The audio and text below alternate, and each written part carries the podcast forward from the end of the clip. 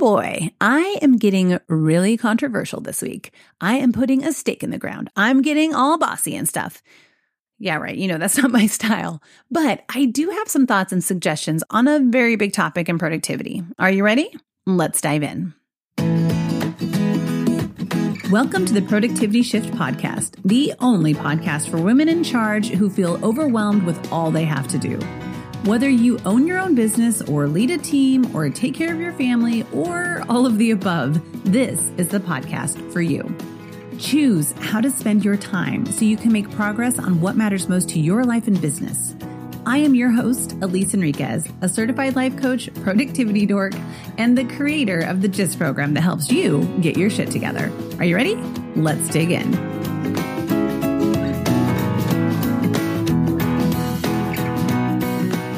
Well, hello there, dearies. I don't know what I just said. I want to call y'all something. I we need like a, a, really cool nickname for all of you. You are amazing people who are in charge of shit and you're working on enjoying your life at the same time. And I adore you for that. So I'm thinking, like, what about shifters? Since this is the productivity shift, I, I don't know. Maybe you've got a better idea. And if you do, then DM me at the productivity shift on Facebook or Instagram with your fabulous ideas. Anyway, I do adore you. I want you to create whatever it is you want for your life. But did you know that there is a top secret conspiracy that is fighting to take your time, energy, and attention from the stuff you care about? It works ruthlessly at all hours of the day and night to steal from you. Do you know what it is? Your email inbox. Dun dun dun. Okay, I I I don't pay for special effects, so that was my that my or sound effects. That was my sound effect music. I hope you guys enjoyed it. All right, so maybe I'm being a little dramatic and punchy. I mean, it's not really a conspiracy, but it does feel that way sometimes you think you know how your day is going to go. And then you look at your email and you're like, what the holy hell? or maybe you're looking at your email first thing in the morning while you're still in bed and it starts stressing you out and you start replying to stuff before your feet even hit the floor. And actually, I kind of don't see anything necessarily wrong with you opening your email in bed. If that works for you, go for it. I actually often do a quick scan of my email on my phone as I'm waking up. I'm just going through and just quickly deleting stuff I know I don't need. That way, when I get to my desk, I can dig into the real stuff that I might actually care about. But the other day, I was running a session for my GIST community. GIST is my product trait. GIST. Do I even know what GIST is? GIST is my productivity training and group coaching program, and it stands for GIST. Actually, stands for Get Your Shit Together. Anywho, I was running a live Q and A session for the GIST community, and one of our members was struggling with how distracting email is. She gets hundreds of emails each day. A lot of them require at least a cursory glance to make sure she doesn't need to do anything. Others actually require action from her. And because she's a gister, she already knows handle, how to handle those things. But it's the sheer volume of stuff that can throw her off. It's hundreds of bids for her attention.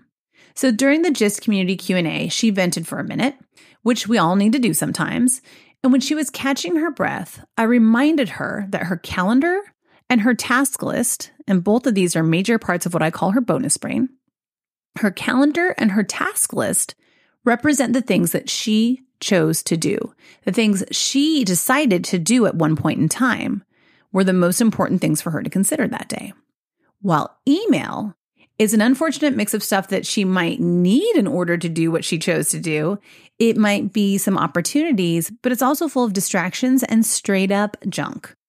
I reminded her that what is in her task list at one point is what she said she wanted to focus on that day. That doesn't mean she has to do it just because it's on her due today, but it will be important to look at what she said she wanted in front of her again on that day and make a conscious, conscious choice about whether or not to do it. As soon as I said this, it was great. She just was very certain. She said, You know what? I am not going to open my email first anymore.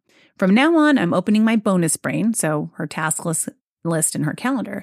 I'm opening my bonus brain first so that I can ground myself in what I wanted before I go wade into what everyone else wants.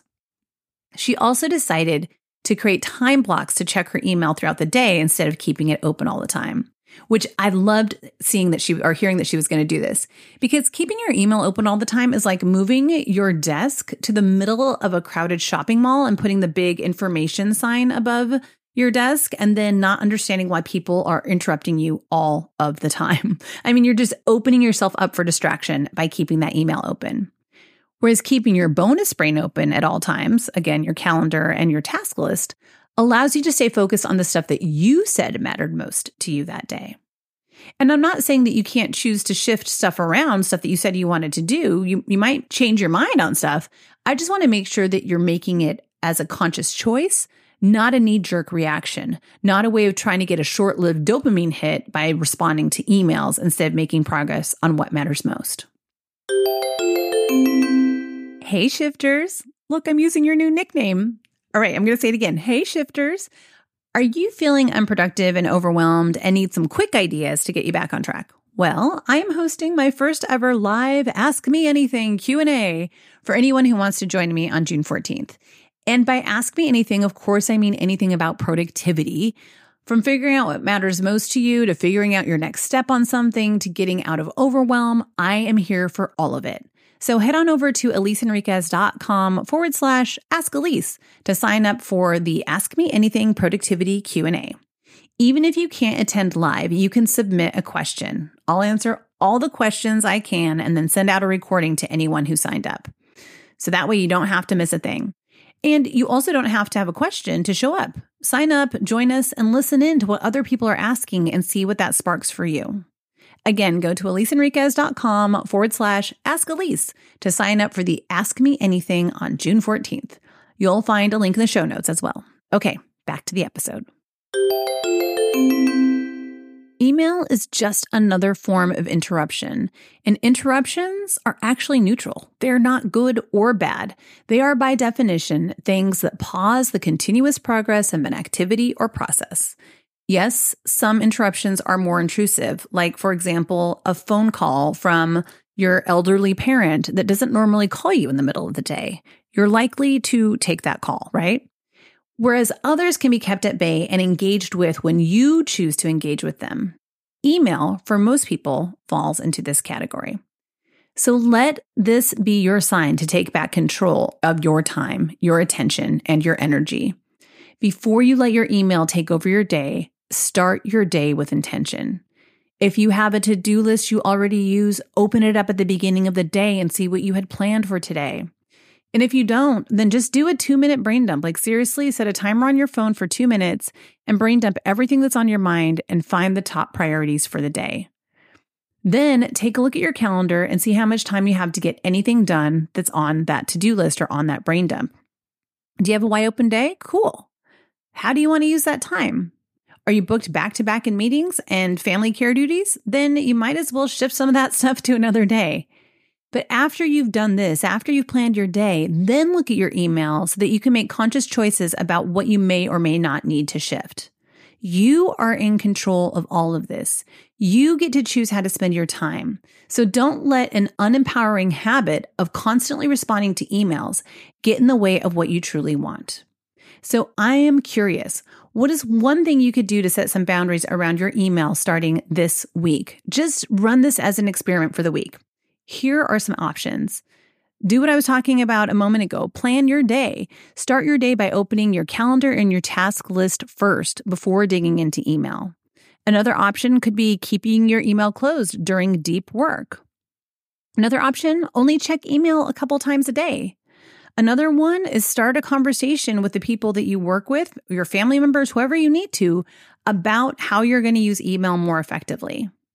So I want to know what ideas do you have? What have you tried that's worked well for you? Head on over to the Productivity Shift on Instagram or Facebook to share your experiment or ideas with others. You'll find the weekly shift post there and you can go ahead and comment there. And if you want some help brainstorming some email boundary possibilities or anything else productivity related, join me for the Ask Me Anything productivity session on June 14th. Go to eliseenriquez.com forward slash ask Elise to sign up. Okay, that is all for this week. I'll be back with you again next week. Until then, keep making progress on what matters most.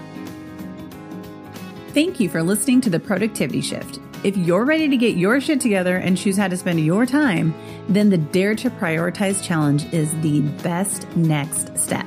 You can sign up for free and start the challenge today at daretoprioritize.com. Hey, everybody, you did it. You made it to the credits section of this podcast.